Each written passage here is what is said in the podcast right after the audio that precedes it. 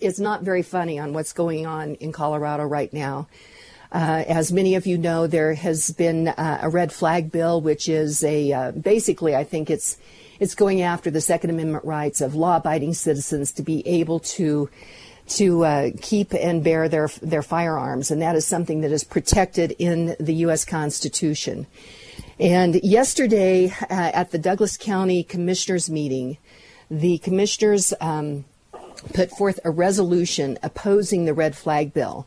They're not really uh, saying that uh, Colorado, or excuse me, that Douglas County is a Second Amendment sanctuary county like many of the others, but it does the same thing. It says Douglas County is a place where the leaders honor the U.S. Constitution, they follow the U.S. Constitution, and that uh, they also um, support the Second Amendment. So, uh, do we have uh, Commissioner Thomas on the line yet, Steve? Okay. Uh, Commissioner Lora Thomas, welcome to the AmeriChicks with Kim Monson. Good morning, Kim. Thank you for inviting me. Well, tell us uh, tell us what happened yesterday down at the Douglas County Commissioners meeting. Well, the three commissioners, Abe Laydon, Roger Partridge, and myself, uh, have been watching what's been going on at the Capitol in, in many facets many facets of what's going on. It's startling and it's scary. And we've been watching this red flag bill, and I, I think it's important for everyone to know that we, we we took an oath to uphold the Constitution when we became commissioners, and we take that oath very seriously. But that doesn't mean that we're not compassionate um, I went to an event Saturday and I had women with red T-shirts saying "Moms demand action," yelling at me, saying that I don't care about women who are victims of domestic violence and I don't care about keeping our kids safe at school. And that's exactly why we need to make sure we we keep guns in the hands of people who know how to use them because they are the ones who can protect us from evil. Well, that's for sure. And Lora, I, I would recommend that people read all this legislation. I think that that everyday people think, oh my gosh, it's all this legalese and it's so complicated, and I, and so they just rely on news sources instead of going to actually read the bill. And so this bill is House Bill 19 1177.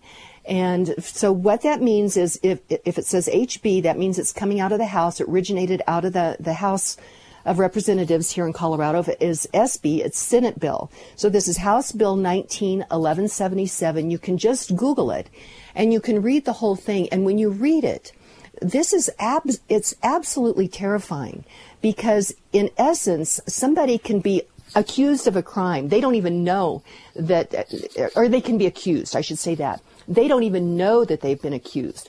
All of this is happening away from them. They don't even know that they've been accused until law enforcement knocks on their door and, and demands all of their, their uh, firearms. And um, it, it's and they have a warrant to go through their house to search their house. It so goes against the U.S. Constitution, where people a are uh, law-abiding citizens can keep and bear their firearms. Number one, but no due process and uh, it is um, basically search and seizure. And so there's three things right there that uh, are in the Constitution to protect people, and this red flag bill stomps all over it.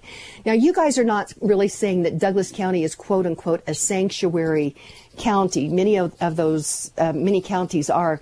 Yours is just a little bit different. I like both of them, but explain to our listeners exactly what you guys did we chose not to use the word sanctuary because it's a political hot button. And, and we wanted to communicate with our citizens that Douglas County is a safe constitutional county.